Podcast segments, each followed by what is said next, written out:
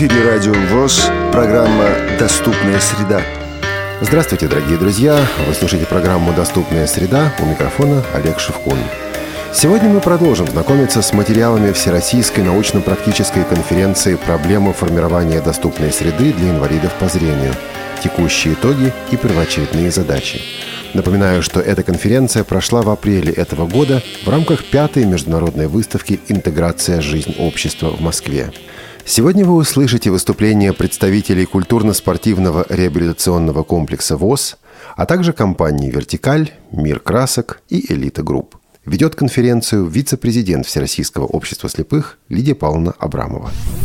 А, я хочу предоставить слово Пивню Александру Владимировичу, начальнику отдела по разработке и внедрению адаптивных технологий, и Цветковой Светлане Владимировне, методиста отдела КСРК ВОЗ, наших э, теперь уже сертифицированных экспертов. Вам, пожалуйста, слово. Кто вперед? Я хотел бы наметить план нашего выступления. То есть э, сначала Светлана Владимировна осветит основные аспекты и отличия в наметившихся на сегодня как бы э, направлений. То есть мобильные системы, они в основном базируются на различных переносных устройствах, к которым относятся относятся и смартфоны, и также э, абонентское устройство говорящего города, а также эти системы снабжены определенным программным обеспечением, которое предоставляет пользователю ту или иную информацию о наземном городском транспорте. Вот этих систем, их наметилось как бы три, то есть навигация спутниковая с помощью навигационных устройств, адаптированных для незрячих, или программного обеспечения, адаптированного для незрячих, на э, смартфоне, в частности на платформе Android. Есть э, приложения, которые разрабатываются, значит, э, например, Яндекс Транспорт, которая информирует о состоянии городского транспорта и графиках прибытия на ту или иную остановку. И есть система «Говорящий город». Вот сейчас Светлана Владимировна вам даст краткую характеристику этих трех направлений, а потом я резюмирую все это вместе. Аудитория здесь подготовленная, поэтому говорить о роли навигации навигации для незрячих, для людей с проблемами зрения я не буду. Если кому-то это интересно, можно посмотреть об этом на сайте на нашем ksrk-edu.ru. Какие задачи все-таки должна решать навигация, предназначенная для ориентирования в пространстве инвалидов по зрению? Это значит возможность сориентироваться вот по текущему месту положения. Например, программа должна оперативно по запросу, по голосовому или по кнопке сказать ближайший адрес. Программа должна уметь проложить маршрут, как пешеход пешеходный, так и автомобильный. И причем тоже оперативно. Программа должна не только довести незрячего до цели с радиусом там 15-20 метров, но и потом, когда прекратится, собственно, навигация, программа должна иметь э, средства довести человека ну, до самого-самого вот максимального места, которое ему нужно до того объекта.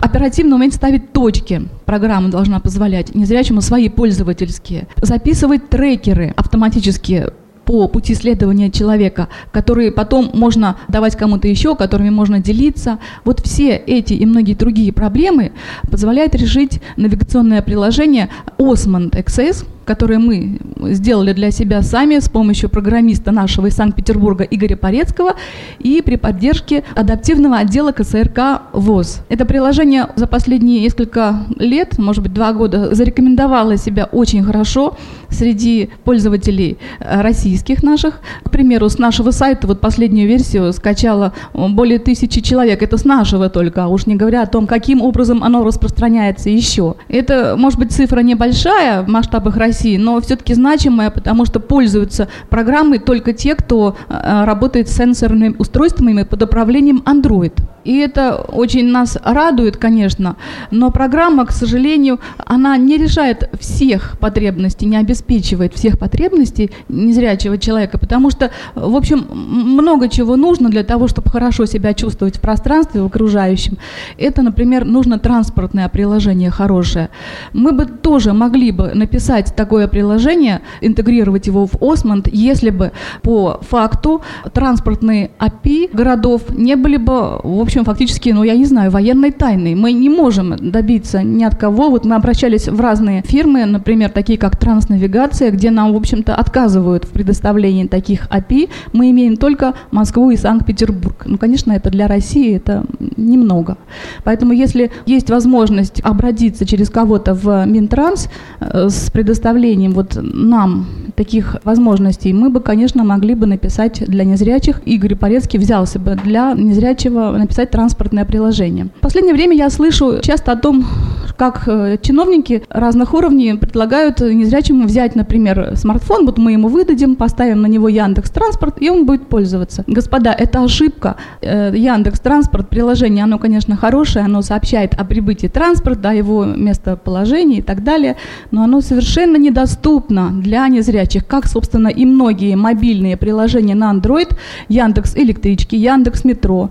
Опять же, если кто-то может, обратитесь к разработчикам Яндекс, потому что они не реагируют на индивидуальные обращения, на наши обращения, они не работают с незрячим пользователем. А приложение хорошее и доступным быть должно. Но не нужно, конечно, вот опускать руки, потому что все-таки есть варианты, которые были бы очень сейчас нам кстати, потому что вот все местонахождение транспорта, его реальное вот местонахождение, его прибытие, а также и другой полезный функционал, о котором вот мы слышали, заложен в систему «Говорящий город», которая реально при соблюдении каких-то элементарных норм обращения с техникой, она должна была бы и могла бы, и, в общем, просто должна работать и приносить пользу незрячему человеку. Потому что никакое, вот даже если транспорт Яндекс или то, что мы напишем, будет доступно приложение транспортное, никакое приложение не решит такой задачи, как определение, вот какой конкретно автобус пришел, если их стоит на остановке 3 или 4. Приложение не может показать звуковым сигналом никакое, кроме говорящего города, где конкретно находится вот та самая передняя дверь,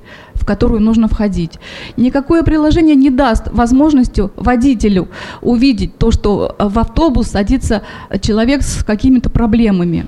Вот это все решает говорящий город, и надо просто вот какой-то системный подход найти, интегрировать, э, взаимосвязать эти вот приложения, чтобы это все вот реально приносило пользу при передвижении незрячего в таких вот больших городах, как Москва, да и не только. Ну вот теперь в общих чертах вы как бы знакомы с тремя основными направлениями, а теперь давайте вот э, проанализируем ситуацию. То есть есть навигационное приложение, которое своей задачей ставит довести человека до нужного места, и оно с этой задачей справляется. То есть оно протестировано, справляется с этой задачей. Оно доступно для незрячих, и мы это все контролируем, потому что мы создавали его для незрячих. Приложение Яндекс Транспорт хорошее, нужное, полезное приложение – но с задачами, поставленными по определению времени прибытия автобуса, по определению местонахождения автобуса, это приложение не справляется. Причем, будучи российской компанией, Яндекс Транспорт упорно не выполняет законы которые приняты эти законы по защите, Конвенция защиты прав инвалидов, приложение, если делается для общественности, оно должно быть доступно всем категориям общественности. И никуда от этого не деться. Если приложение не соответствует, оно для нас бесполезно. Теперь дальше. Говорящий город опять-таки, способен взять на себя то, что не сделал Яндекс Транспорт, то есть информировать о прибытии транспорта, о времени прибытия, о месте положения этого транспорта и решить проблемы безопасной посадки инвалидов в транспорт. Никакое другое мобильное приложение, будь оно, я не знаю, специально изготовленное для любого мобильного смартфона, будь это iPhone, будь это Android, не способно решить проблему безопасной посадки инвалидов в транспорт. Эту проблему на сегодня решает только говорящий город. И отсюда можно сделать вывод, что только объединив все эти направления в одно, мы можем решить проблему целиком. И мне очень удивительно, почему за принятие или неприятие тех или иных систем берутся э, отвечать люди, которые не знакомы с проблемой. То есть для того, чтобы делать такие выводы, нужно быть экспертом в определенном направлении. И пора уже поставить все это на место. То есть э, эксперты, обладающие нужной информацией, обладающие опытом работы, которые принимали участие в тестировании, они должны делать выводы. От них должно зависеть конечное решение быть или не быть этой системе. И если вообще государство озабочено проблемами инвалидов, то есть в планах стоит сделать среду безбарьерной, то надо уже от разговоров переходить к делу. к реальному. Тем более, что у нас есть это все, и разработано это у нас в России. И как Владимир Владимирович Путин э, все время делает акценты на том, что пора уже вот нашу промышленность продвигать, что пора уже делать самим себе все, что мы можем сделать сами. Ну вот, пожалуйста, вот комплексное решение. То есть мне кажется, что нужно обратиться к компании Яндекс Транспорт, пускай они все-таки сделают свое приложение доступным. И нужно, конечно, что-то делать с системой «Говорящий город», поскольку она очень нам необходима. Я, по крайней мере, все время э, испытываю определенные трудности. Всегда решаешь вопрос посадки в транспорт, ты спрашиваешь, а это тот автобус, который тебе нужен? А иногда бывает никого на остановке нет. Пока до водителя докричишься, он закроет дверь и уедет. В общем, эта проблема, она есть, и есть методы ее решения. Вот на этой оптимистической ноте мы как бы Спасибо большое, Александр Владимирович. Спасибо за интересное сообщение. А я хочу предоставить слово следующему нашему докладчику Черепнову Алексею Игоревичу, генеральному директору Тифлоцентра «Вертикаль», город Торжок. Тема его сообщения – перспективы внедрения тактильно-звуковых устройств в жизнь незрячих. За многие годы Теплоцентр «Вертикаль» разработал и произвел сотни тактильных мнемосхемоуказателей. Мы постоянно совершенствуем способы производства, а также наблюдаем за эффективностью использования действующих и разработанных систем ориентирования незрячих. В результате анализа действующих тактильных устройств сотрудники нашей компании разработали ряд новых звуковых систем, на использование которых сегодня стоит обратить внимание. Хочется отметить пять вопросов. Это первое – применение тактильно-звуковых мнемосхем при изучении нового пространства, использование звуковых маяков в ориентировании, тактильно-сенсорный экран как новый способ подачи информации, визуально-акустическое табло, табло, доступное для всех категорий маломобильных групп, и пятый вопрос – это говорящая кабинка для голосования. Применение тактильных звуковых мнемосхем при изучении нового пространства. По статистике, по системе Брайля владеют не более 10% от общего числа незрячих. Причин сложившейся ситуации несколько, и одной из них является низкая частота применения тактильной информации в городской инфраструктуре. В результате вышесказанного выходит, что в 10 из 100 случаев использование такого наглядного теплосредства, как тактильная мнемосхема, становится бесполезным. Изучив данную проблему, разработано и выведено на производственный уровень новое устройство – тактильно-звуковая мнемосхема схема, представляющая собой комбинированное сенсорно-акустическое устройство, предназначенное для получения более полной информации о пространстве двумя доступными способами – сенсорным, дающий наглядное геометрическое представление об изучаемом пространстве, и акустическим способом со словесным описанием маршрутов движения и возможных опасностей на пути следования незрячего человека. В результате чего эффективность использования тактильной схемы возрастает до 100% по незрячим и даже более, привлекая к ее использованию практически все категории людей с ограничениями по здоровью. Так, например, при подключении индукционной петли устройство становится также доступным и инвалидам по слуху. В настоящее время в России уже изготовлено и активно применяется более 70 таких устройств. Использование звуковых маяков в ориентировании. В настоящее время звуковые маяки являются неотъемлемыми устройствами для акустической маркировки путей движения маломобильных групп населения. Особенно эффективно используются такие устройства лицами с ограничениями по зрению, слепыми и слабовидящими. Принцип работы звукового маяка довольно прост. При подхождении к нему достаточно близкое расстояние, около 3 метров, автоматически включается встроенная акустическая система, которая выдает заранее записанную в нее голосовую информацию определенного содержания, тем самым помогая незрячему скорректировать свое местоположение. Но данный способ маркировки путей обладает одним существенным недостатком. Незрячий человек может получить звуковую информацию только тогда, когда пойдет непосредственно близко к маяку, попадая в зону действия датчика движения, что существенно снижает эффективность использования таких устройств при перемещении даже в знакомом пространстве, так как прежде, чем получить информацию, необходимо еще дойти до этой точки. Учитывая опыт маркировки путей для маломобильных групп и специфику ориентирования незрячего человека, разработано новое уникальное устройство – радиозвуковой маяк. Данное новое, новое устройство выгодно отличается тем, что имеет речевой информатор со встроенным радиомодулем, в задачи которого входит прием радиосигналов местных радиостанций и прием электрического сигнала трансляции по проводным линиям, либо воспроизведением ранее записанной трансляции на внутреннюю память. В результате применения такого радиозвукового маяка является расширение эффективной зоны его использования, как вспомогательного средства ориентирования для незрячих и слабовидящих людей. Тактильно-сенсорный терминал, как новый способ подачи информации. Современные информационные устройства недоступны для использования незрячими людьми, ввиду того, что сенсорная панель, отображающая информацию, не имеет каких-либо тактильных кнопок и указателей, позволяющих спокойно ориентироваться в управлении электронным устройством. Наша компания разработала тактильно-сенсорный терминал, который является коммуникационным устройством создан специально для восприятия визуальной информации людьми с ограниченной функцией зрения, иными доступными для них способами тактильно-сенсорного восприятия. В основе устройства лежит тактильно-сенсорный экран, на котором отображается визуальная информация и имеется панель для тактильного восприятия информации или управления отображением визуальной информации. Визуально-акустическое табло. Табло, доступное для всех. Часто применяемые для информирования маломобильных групп, типовые светодиодные табло не отвечают требованиям доступности для незрячих людей. В настоящее время, в соответствии с программой «Доступная среда», разработано визуально-акустическое табло, которое стало действительно доступным для всех категорий.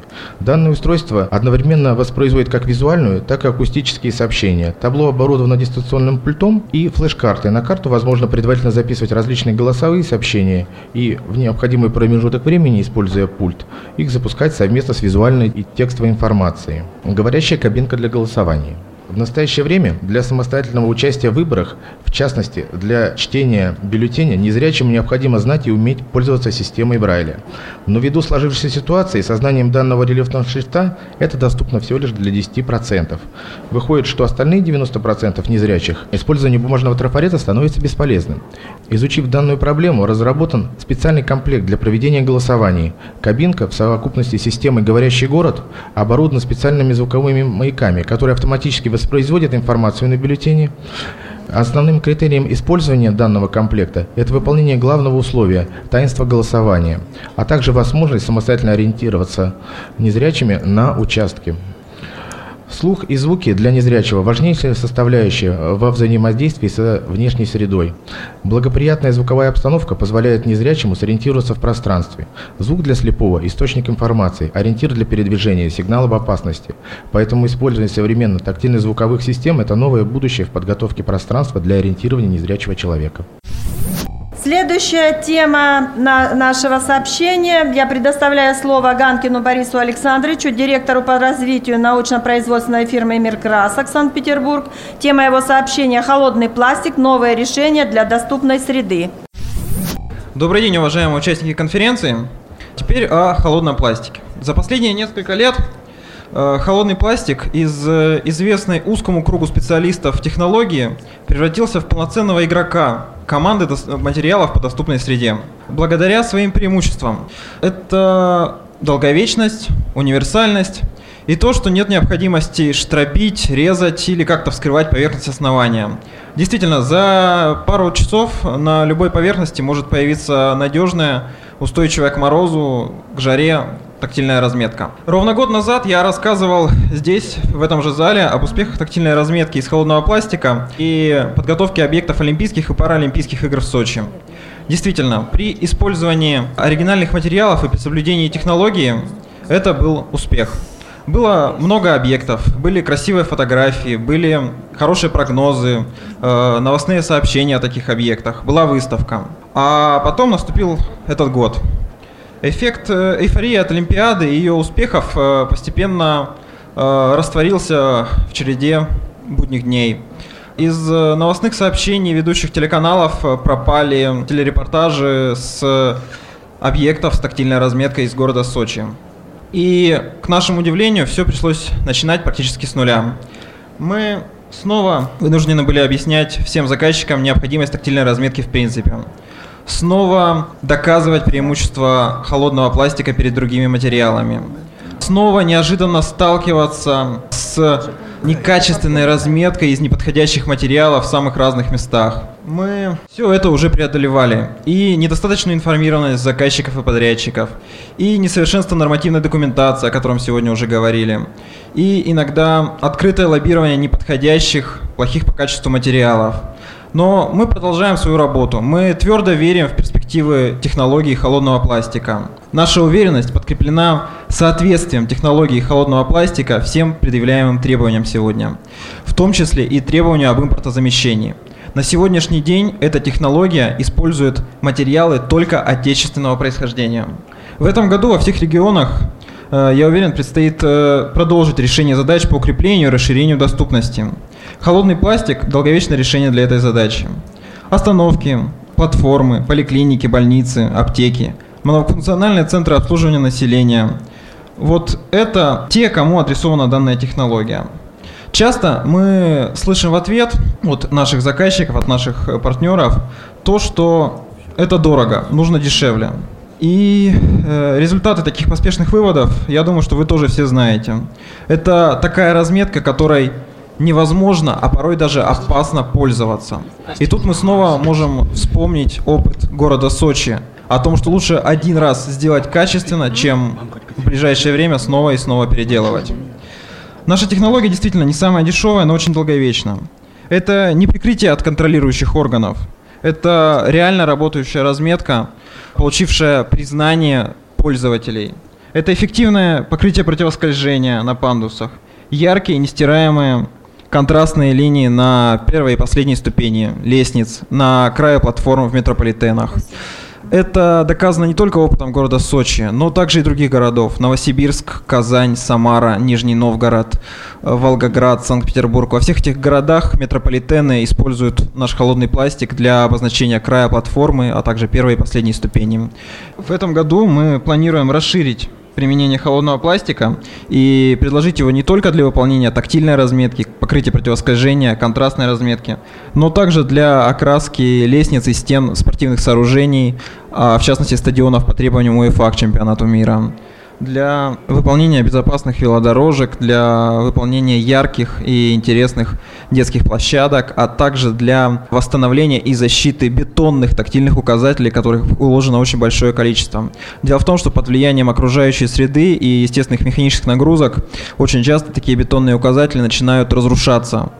Верхний слой разрушается, а за ним происходит разрушение основного слоя.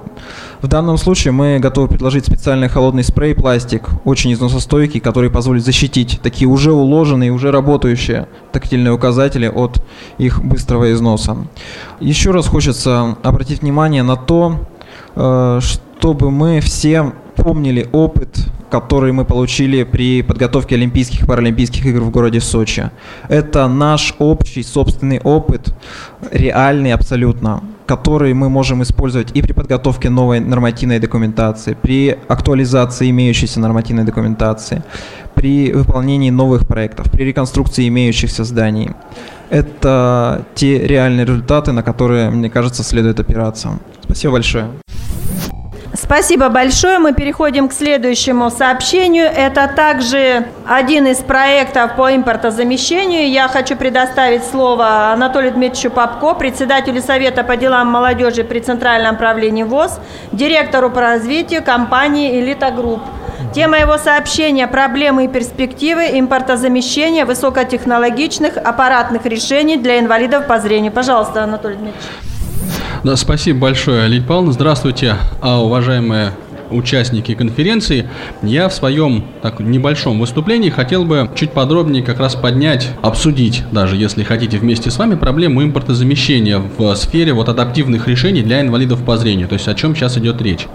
Дело в том, что вот рынок высокотехнологичных адаптивных решений, ну технических средств реабилитации, как они иногда называются, он э, очень такой особенный. Отличие его от всех остальных рынков, с, э, собственно, в чем заключается? В том, что платит одна одно государство, да, платит один субъект, а реально пользуются техническими средствами реабилитации конечные потребители, то есть инвалиды по зрению. И получается, что у коммерческих организаций возникает требование рынка ориентироваться не на то, что хочет конечный пользователь, а на те требования и спецификации, которые предъявляет орган, э, собственно, осуществляющий закупку. Платит один, а пользуется реально другой. И возникает острая рыночная необходимость у коммерческой организации э, сделать свое техническое средство соответствующим требованиям от спецификации, которые государство формулирует, но не требованиям конечных пользователей. И этот разрыв коренным образом отражается на качестве технических средств реабилитации. Вот смотрите, ставится проблема импортозамещения. То есть это что означает? Что вместо импортных технических средств на рынке должны появиться российские отечественные. Но импортные технические средства, они не могут учитывать требования ну, тех или иных локальных нормативных актов. То есть не может какой-нибудь крупнейший производитель адаптивных э, средств, там, например, электронных ручных видеоувеличителей, ориентироваться на то, что сформулировано в требованиях конкретного технического задания. Он делает свой продукт в расчете на конечного пользователя. И поэтому продукт получается ну, настолько качественный, насколько он получается. Ну а в, в нашей ситуации, когда появляется локальный производитель, возникают курьезные случаи, да, например, есть такие на российском рынке представленные видеоувеличители, нажатие на клавиши которых сопровождается голосовым сообщением ну, там, ярче, там, более тускло, ну, идея понятна. И вот если это требование становится обязательным при осуществлении государственной закупки, то выиграть такого рода конкурс может только одно техническое средство реабилитации. Конечно, нужно привести эту ситуацию в соответствие там, законодательству, ну, то есть представить еще два единичных устройства, которые чисто гипотетически тоже могут это делать. Ну, понятно, нам с вами, да, как вот Светлана говорила, что здесь собрались профессионалы, мы сами понимаем, что для видеоувеличителя голосовое озвучивание нажатий на кнопки это совершенно вещь не необходимая, давайте так скажем. Но очень-очень выгодно, коммерчески выгодно сделать это, ну и чтобы потом через госзакупки реализовывать такого рода технические средства реабилитации. Но проблема в том, что гораздо важнее другие характеристики. Ну вот если уж мы о них заговорили, о видеоувеличителях, то гораздо важнее другие характеристики видеоувеличителей. Ну то есть, чтобы текст там не расплывался при движении а, по странице, если мы об РВУ говорим. Ну и еще есть там ряд характеристик, в конечном итоге вот такие технические средства, они попадают к людям. Причем они попадают к людям бесплатно. То есть мы с вами, слабовидящие пользователи, дареному коню, естественно, в зубы не смотрим. Мы вот получаем такой видеоувеличитель и чаще всего, ну в лучшем случае, кладем его на полку. Ну а в худшем случае начинаем им пользоваться, и как это повлияет на наше с вами остаточное зрение, тут возможны варианты. Что делать? Э, вот компания Elite Group, да, которую я в данном случае представляю, она идет по пути следующим. Во-первых, сами пользователи, на которых рассчитано техническое средство, они занимаются разработкой. То есть делают устройство для себя. И здесь уже как бы не экономить не получается, да и не хочется. Второй важнейший момент – это ориентирование, ну или ориентация на экспорт изготавливаемых устройств.